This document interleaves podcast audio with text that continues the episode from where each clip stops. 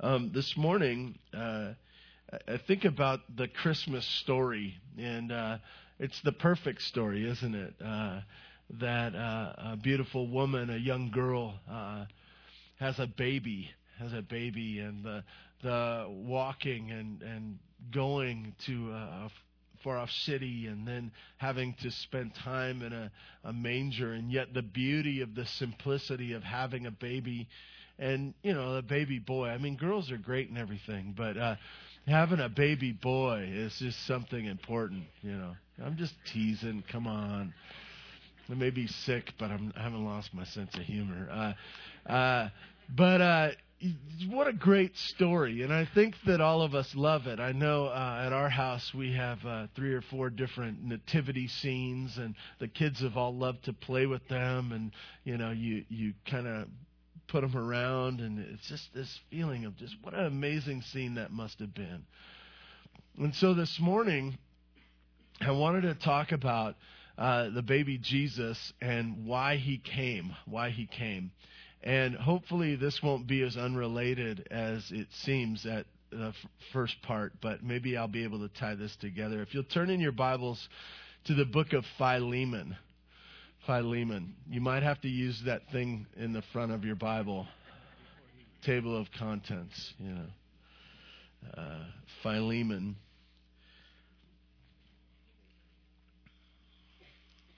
It's uh, um, you know, if you really want to be ambitious, you could read the whole book. You could read the whole book. Um, we kind of want to say it's just one chapter, but it's really not. It's just one page. You know, there's no chapters. If you'd stand in honor of God's word, I'd like to read to you the whole book.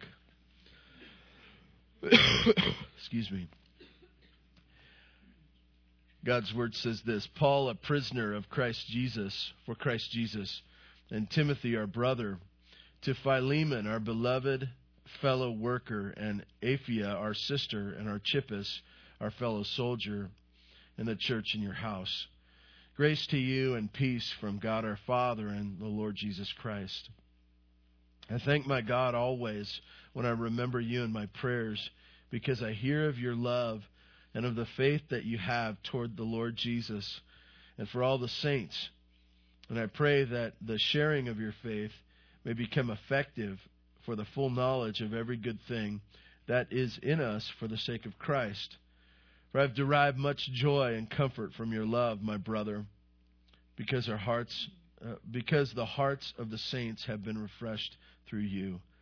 Accordingly, though I am bold enough to in Christ to command you to do what is required, yet for the sake for love's sake I prefer to appeal to you. I, Paul, an old man, and now a prisoner also for Christ Jesus. I appeal to you for my child Onesimus, whose father I became in my imprisonment. Formerly he was useless to you, but now he is indeed useful to you and to me. I am sending him back to you, sending my very heart. I would have been glad to keep him with me in order that he might serve me on your behalf during my imprisonment for the gospel. But I prefer to do nothing without your consent in order that your goodness might not be under compulsion, but of your own accord.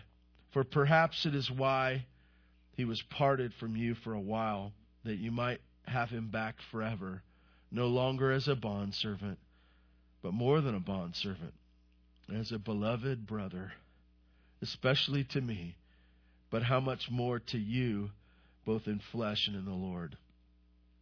So if you consider me your partner, receive him as you would receive me. If he has wronged you or owes you anything, charge it that to my account. I, Paul, write this with my own hand. I will repay it, to say nothing of you owing me even your own self. Yes, brother, I want some benefit from you in the Lord. Refresh my heart in Christ. Confident of your obedience, I write to you knowing that you will do even more than I say, and at the same time prepare a guest room for me, for I'm hoping that through your prayers I will be gracious, graciously given to you. Epaphras, my fellow prisoner in Christ Jesus, sends greetings to you, and so do Mark Aristarchus, Demas, and Luke, my fellow workers. The grace of the Lord Jesus Christ be with you and with, with your spirit. And God, we pray again, asking that you would, through your Holy Spirit, teach us from your word. Thrill us with the gospel, the gospel of Jesus, the baby we celebrate. We thank you in Jesus' name. Amen. You may be seated.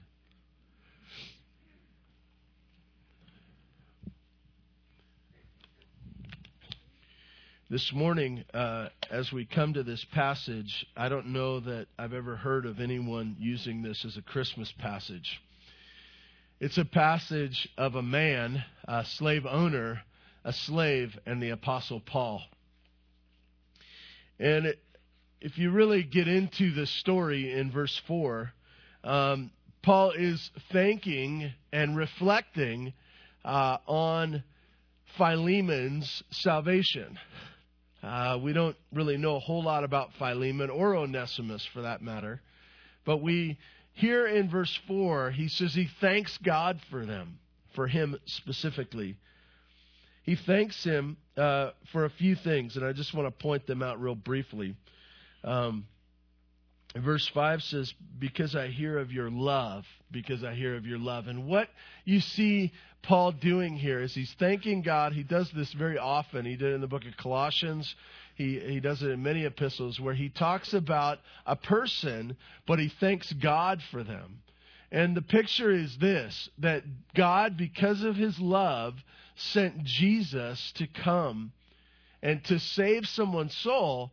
And so, as we see something good, or Paul sees something good in the life of someone, he thanks God for it. And so this morning, uh, as we turn to uh, this little book of Philemon, we see that he thanks God for Philemon.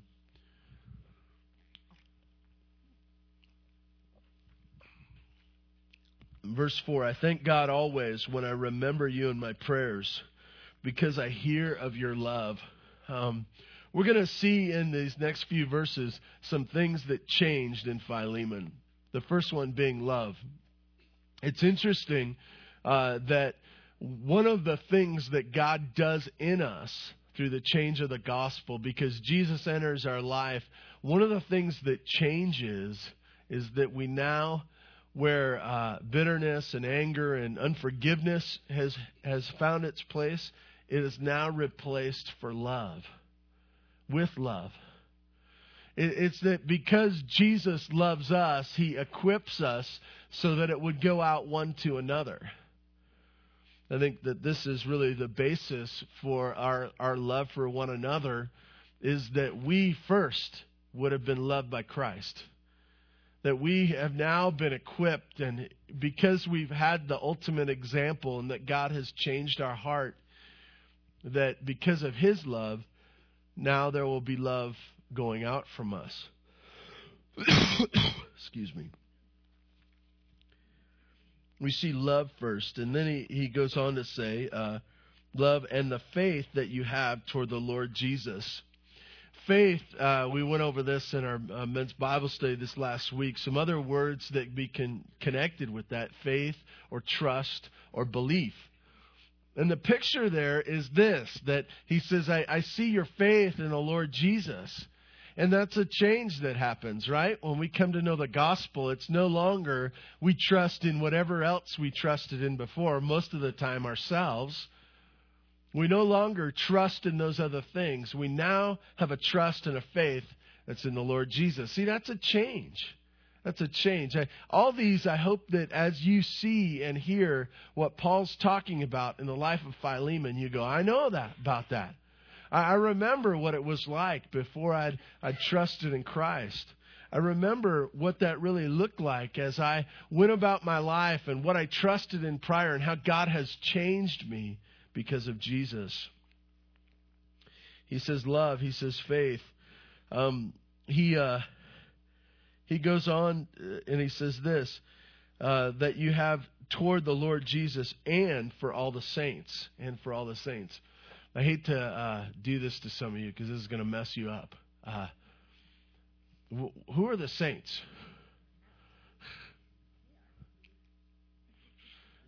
It's us. It's us. I hate to say it, there's another church that thinks that's not true, and I'll just say it plainly they're wrong. Okay? I don't care how big they are. Okay? I don't have a ring or anything that you can. I'm just saying that's what it is. Okay? Saints, saints. We are the saints. We are the saints. And this is what's so difficult for us to get through in our mind. There's a reason we, we don't think of ourselves as saints, right? Why? Because the way you act, right? It's tough, isn't it? It's tough. And this is the picture of the gospel is that even though, even though sin comes out of our lives, even though uh, we haven't completed the course in the sense of dying and going on, because of what Jesus has done in you, in you, you're a saint. You're a saint. I want us to get that, and, and you get this picture here. What, what does he say? The love for all the saints. The love for all the saints. What happens? What happens in you when you come to know Christ? These people that used to repulse you, now you think of them as family. You know what I mean? There's a man, um, a man I love very much. Uh, he was a super high powered businessman. Maybe you've never met somebody like this. In some ways, I had never met someone like him. And uh, he uh, he was a businessman. I mean, like he'd go, uh, he'd buy anything. He'd buy anything. He, he there was no sense of like parameters to what kind of business or he told me one time he was driving through the small little town where we lived and he saw a video store going out of business and he uh and he stopped and he said how much do you want for all your inventory right here? And i go why did you do that? He says oh it just seemed like it may be a good deal. And so he bought them all. He bought all these uh videos and he says, "Yeah, you know, I bought them. I pulled a few, and then I sold the rest on eBay." And and it was like, "Why did you even do that? Why did you bother with it?" Oh, I just thought it would be a good idea. He was he he was deathly sick. He was deathly sick. He he had cancer, and he went down to uh, Mexico to get some warm weather. And he came back and he told me at church. He said, "I almost bought a business down when I was down there." And I said, "You did what?" And he goes, "Yeah, it was a restaurant." He says, "I've never owned a restaurant, but." It was a good deal, and I almost bought it. He was that type of guy. It was interesting. Uh, God changed his life in our time that we were together, and uh, one of the things that I saw in him as he had his cancer, as God was changing his heart, as Christ took over his life, he loved God's people. He loved them. He'd die to get to church. He'd drag himself to get there. And you watched this man who'd filled his life with money. He'd filled his life with pursuits, and he's done many things that we can only dream of. Now that was replaced for love for the saints that God had done in his life. And as God uh, inspired Paul to write this little letter to Philemon, he says this He says, I see love, I see faith, I see your love and commitment to these people, to these people, these saints around you. I want you to, uh, as he's reflecting and he remembers Philemon, it just makes him smile. He also says uh, he prays for the sharing of their faith, that that may become effective and full knowledge of every good thing for Christ, for the sake of Christ. He remembers that now, because of what uh, God had done in the life of Philemon through his son Jesus, he, he said, now your life is now about sharing faith. And I pray that that's being effective and that's something that is working. And you know that, that once we come to know Christ and we've heard the message ourselves, that there's a sense of now purpose that we want others to know. This is a change that goes in the gospel. And the last thing I want to point out, um, Paul writes in verse 7 For I derive much joy and comfort from your love my brother, because the, uh, the hearts of the saints have been refreshed through you. He was thinking about Philemon's life, his life, and joy rose up in his heart. You know what? Uh, that, that's true for us, one to another. When I think of different people, and I, I see how God's changed their life, and I see how uh, they have ministered to me and to others. I, there's a sense of joy that comes from me even thinking about them. There's a joy that comes from the gospel. Paul reflects on this that this happened to Philemon. That because of what Jesus did, Jesus came, right? Jesus came as a baby, but he didn't come as a baby just to be a cute baby. I'm sure he was. I'm sure his mother loved him at, at the sight of him. Excuse me. But Jesus came to be the suffering king. He came to be the one that, that would sacrifice himself so that people could be changed, could be changed. And Paul, as he writes to Philemon, he says, I, I remember who you were before. I understand the change. I see the evidence of the change of Jesus in you. You know what? This morning, uh, I, I, want you to know uh, that word change. Uh, it's dramatic. It's dramatic for us. It's not something where uh, we we change the tires on our car. We change our hair color. We change our clothing. We change, uh, you know, our likes or dislikes. It's not something subtle. It's something dramatic that Jesus does in our lives. Some of you have been coming here a very long time. You, you've maybe gone to church for a very long time and you you say you know i know the songs i can i can sing along i know where i'm supposed to sit some of you tried to mess me up last week and sit on the wrong side. It does mess me up a little bit, you know.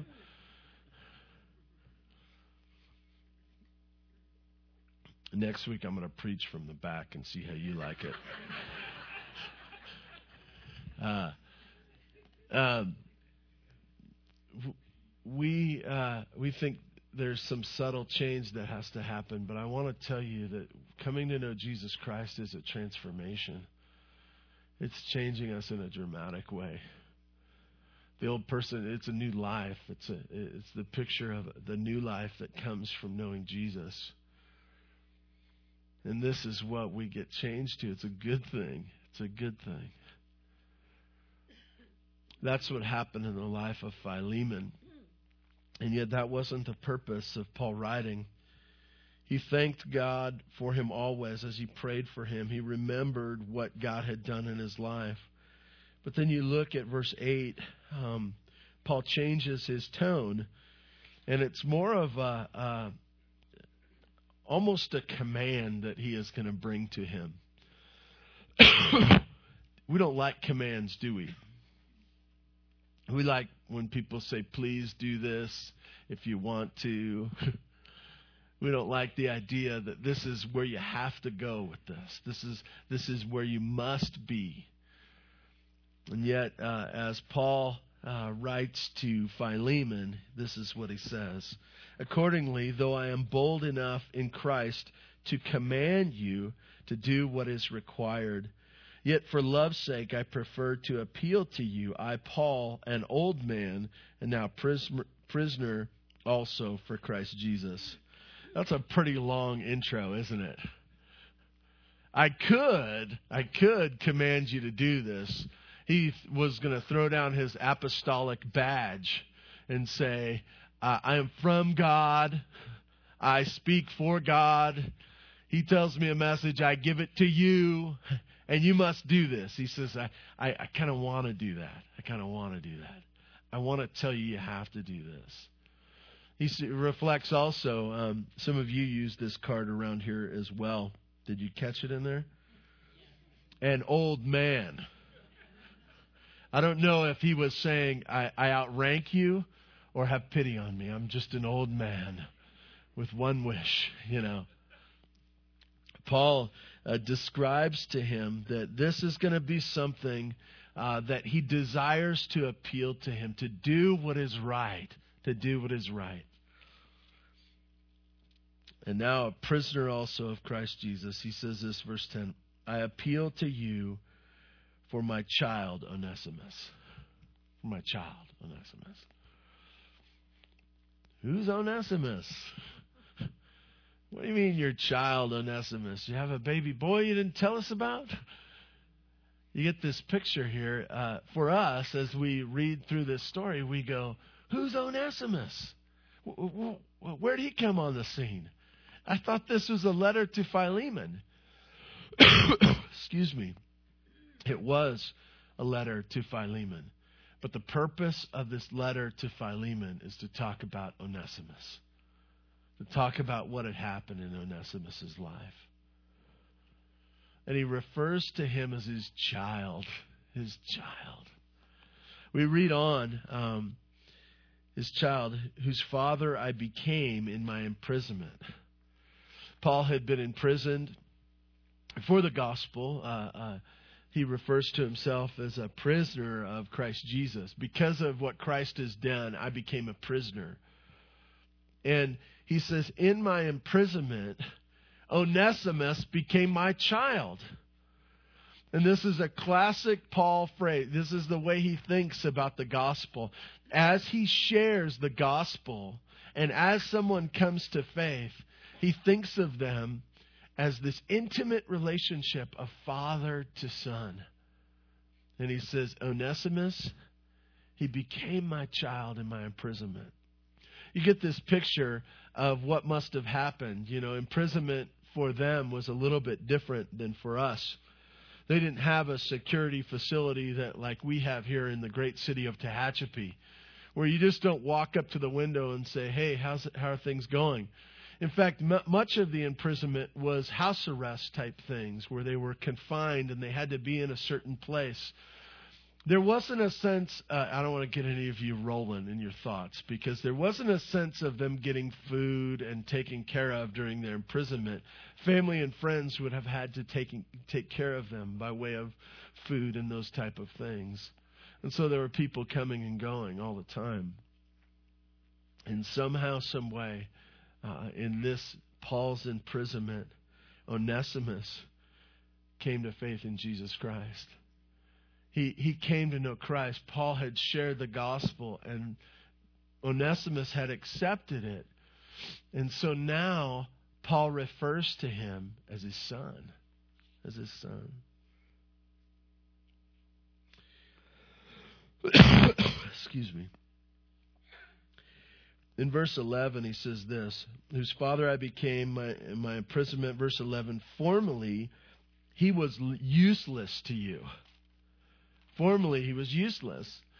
As Philemon looked upon Onesimus, and we're going to find out why in a little bit, but as he looked upon, as he thought about, as Philemon could think about Onesimus in his mind when he was absent, he goes, Man, he's useless, worthless person this morning, I, I, want you to ask yourself do you think about people like that? Do you think about them as worthless? Is it a family member? Is it a coworker? Is it someone that's your neighbor? Is it someone that's harmed you in an awful way? And you say, they're useless. I wish they didn't even exist. Useless. Formerly, he was useless to you, but now he is indeed useful to you and to me. Paul says now things are different. He's not useless anymore. He's useful both to you and to me. You know what? Uh, as I think about this word uh, useless and useful, um, I think we should be able to relate to this, right? Tell me about your life apart from Christ. Useless fumbling around. It was. It's not that you weren't doing things. Uh, it's just that the things that you were doing you shouldn't have been doing. Right? It's not that you didn't accomplish anything, but for the work of that God was doing, there was a sense of uselessness to it. And now, because of the gospel, there's a sense of purpose that you could have never had apart from Him. Paul says this in verse 12 I am sending him back to you sending my very heart. My very heart. You get this uh, sense that even in a short period of time, Paul, as he connected with Onesimus, as Onesimus came to know Christ, and as Paul connected with him, he says, He's part of me now. I, this is something that I, I, He has my heart. He has my heart. I love him.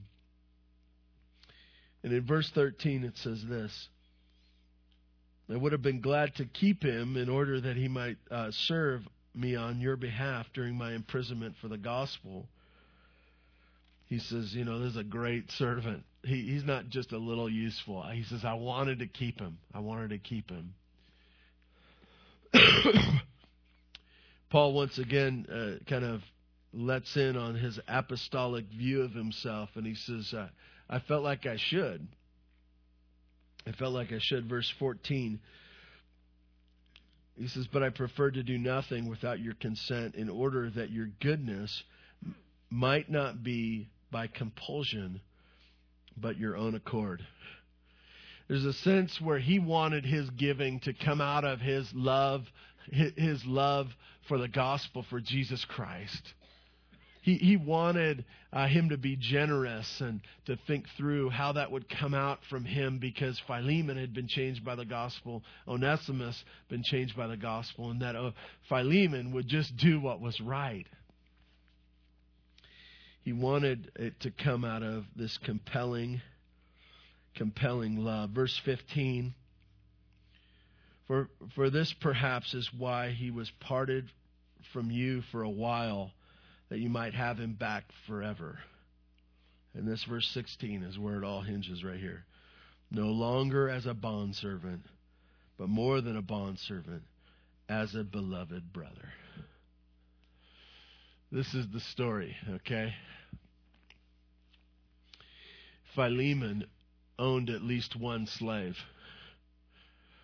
Don't get caught up in whether slavery was right or wrong. It was much like the occupations we have today without strings, contracts. We don't know why uh, uh, Onesimus was a slave, whether he was sold by his parents or because of his own debts. We don't know any of that. We just know that he had a relationship with Philemon, that he was a slave. And there's a sense in which we understand that there's a relationship there. And for whatever reason, Onesimus left. He left his his connection and his responsibility. He may have stolen even as he left, and there, there was a sense where he had wronged, he had done wrong. And in Onesimus, where'd he go? Where'd he go after he left? We know he went to one place where Paul was. We know that and that in his time of uh, running, uh, of doing what's wrong, you, you, can imagine maybe there was a sense of even knowing that Philemon what might be after him, of looking over his shoulder and considering, you know, what what have I done, and you know, well, I've lived my life on the run, and somehow he comes to know the gospel. He comes to know the gospel, and so this changes everything, doesn't it? And so Paul writes to Philemon and he says, I want you to take him back. I want you to take him back. No longer as a bondservant or just as a bondservant. Take your slave back, but not as a bondservant, but as a brother. As a brother, as part of your family. You see, this is why Jesus came. He didn't come just so that we could get along better. He didn't come that we would have a better life and that we'd be able to uh, work hard and have nice, beautiful family photos and uh, that, that we would just be able, but that He was going to change everything. He would take the most dramatic thing that, that can envision a slave owner to a, to a slave, and he'd say, I'm going to put you in the same family. I'm going to put you in the same family. I'm going to have you consider one another as brothers. There's all kinds of barriers of finances and work and connections of slaves. But he says that's not what's going to be most important. What's going to be most important is that Jesus came to die for sinners and to change and to transform their life in such a way that they would no longer consider themselves just a business relationship, just neighbors, just friends, but that they would consider each other family. This is what Paul wanted to tell him. I want to share with you one verse. Uh, it's fresh on my mind because we'd gone over Colossians not too long ago. In Colossians chapter 3, verse 11, it says this, talking about this change of the gospel, okay? Here there is not Greek or Jew, circumcised or uncircumcised, barbarian, Scythian, slave, free, but Christ is all and in all. What is the most important thing about a person? What changes everything?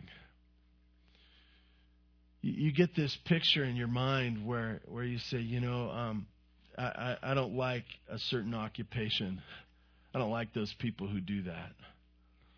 I, I don't like, you know, it, some of you I was sharing with someone at the um, men's breakfast yesterday that came in wearing a LA Dodgers hat. And I just looked at him and I go, in church even, come on. The Dodgers?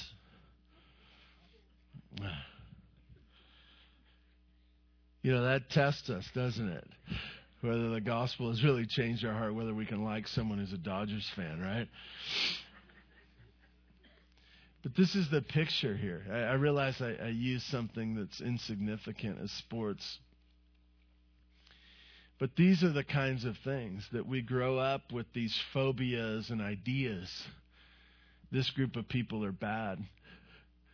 You know, uh, our our you know when we think about our ancestors and they didn't like this one group of people and so because I'm this person I don't like this group of people. You know we judge people on the color of their skin or their background. You know we struggle with you know we, we look at people and we say oh you're wearing this kind of clothing or that kind of clothing. So I, you know I know who you are. But what's the picture here the picture is this that Jesus came to die for sinners. As I look at uh, this verse, verse 16, no longer as a slave, but much more than a slave, as a beloved brother. It just, it just rips me up inside. Because I realize that's the only thing that matters. As you look down, skipping down to verse 17, it says this uh, So if you consider me your partner, receive him as you would receive me. What a bold statement, right? The Apostle Paul showed up in town. I think we'd roll out the red carpet, right? Sent by God. I know that, you know, um, I'll give you my bed. I'll, I'll lay out the best meal. Paul's here, right? Paul says, treat your slave like that. Treat your slave like that because everything's changed. Receive him as you would receive me. And he's asking the question, you know, did Jesus change everything? Because if he did, now things are different between you and Onesimus. Paul says this in verse 18 If he has wronged you at all or owes you anything, charge that to my account. I think that's funny the way he said that because I was wondering if he had an account with him. You know, put it on my tab. You have a tab?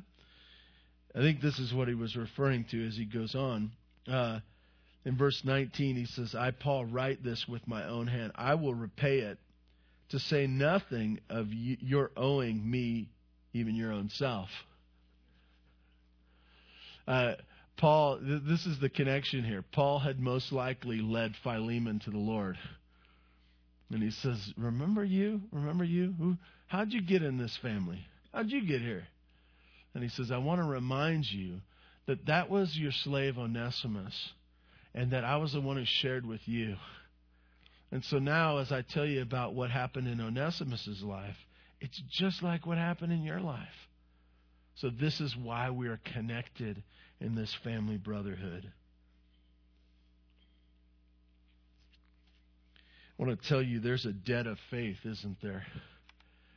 That as we look around, as we as we consider how we came to know Christ, there should be a sense of debt that we have. not in a guilty way or anything else, but to know that we did not deserve to be here. The grace of the gospel came to us. And it wasn't because of our own doing. It wasn't because we were good enough and that he wasn't picking the baseball team and we were the best pick. He saved us on the basis of his love. And so he calls us to act differently, to be changed. Just a few things as I tie up this morning in the story of Philemon and Onesimus and Paul. What does this have to do with Christmas? What does this have to do with the baby? Not a whole lot. I mean, it's it's fairly uh, simple story of a runaway slave comes to know faith, and Paul's sending him back to his slave owner. But he's sending him back, and he says, I, I want you to know that things are different. This morning, um, as we think of our own lives and how this relates to Christ, I want you to look at your own heart and ask the question has the Lord changed your heart? And if He has, thank Him. Thank Him. As you look around and as you see people lost in sin and you realize that God has saved you from that and brought you out of that, there should be a sense of rejoicing, rejoicing that God has been so gracious to you. When you think of Christmas, uh, as we sing these songs, uh, Th- this is what's so important is that Jesus came for sinners like me and you. The issue of reconciliation, that he would take your life and all its mess, and that you were a sinner, angry towards the Savior, and that he would change your heart, that you could be friends and family. You could be connected, sinless. The second thing I want, want to encourage you about is to look at others Look at others around you that have been changed by the gospel. Excuse me. And thank Him for the change in them. To realize that they're no longer just young people or old people. They're not just male or female. They're not just a, a certain nationality and certain group of people. They're not just an occupation, a correctional officer, a fireman, a policeman, a teacher. These are people that have been changed by the gospel. And praise the Lord for the changes that you see in them.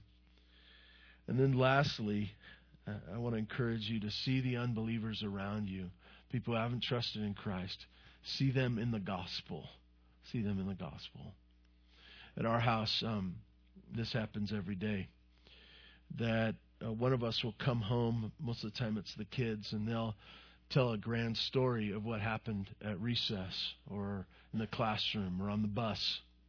And they'll talk about filth of this world and they'll say, This is what's going on. This is what's happening. This is how I was treated. And there's a sense in our minds as parents as we jump on board with that. We're like, let's go smash him into smithereens. Where, where's that kid live? You know, uh, you know, um, Put me in your pocket, and I want to ride the bus with you tomorrow. And then pop out at the most inopportune time for them. We, we, we feel that way as parents. And yet, we have to check ourselves in our house and remember that nothing, nothing that we see in the lives of the wicked around us can't be changed by the gospel. Nothing that, that we can see around us. You know, that, that's no match for the message of the gospel of Jesus Christ. He takes the wickedest of sinners and he changes them to be saints. This is why Jesus came to change people from being those who were useless to those who are useful. Um, and that's what he did for us. Let's pray and ask God to change our hearts. God, thank you for this morning. Thank you for the blessing of being in a church where we celebrate Jesus um, God, we ask that in this Christmas season, as we uh, think through uh, the baby Jesus, that we would remember that he came to save sinners like Philemon, like Paul, like Onesimus, like Kevin, like you all. That he came to save us, to make us those who could be called and call one another brothers and sisters in the family of God Thank you for this morning. We ask that you bless your church. In Jesus' name, amen. Thank you for being here this morning. You are dismissed.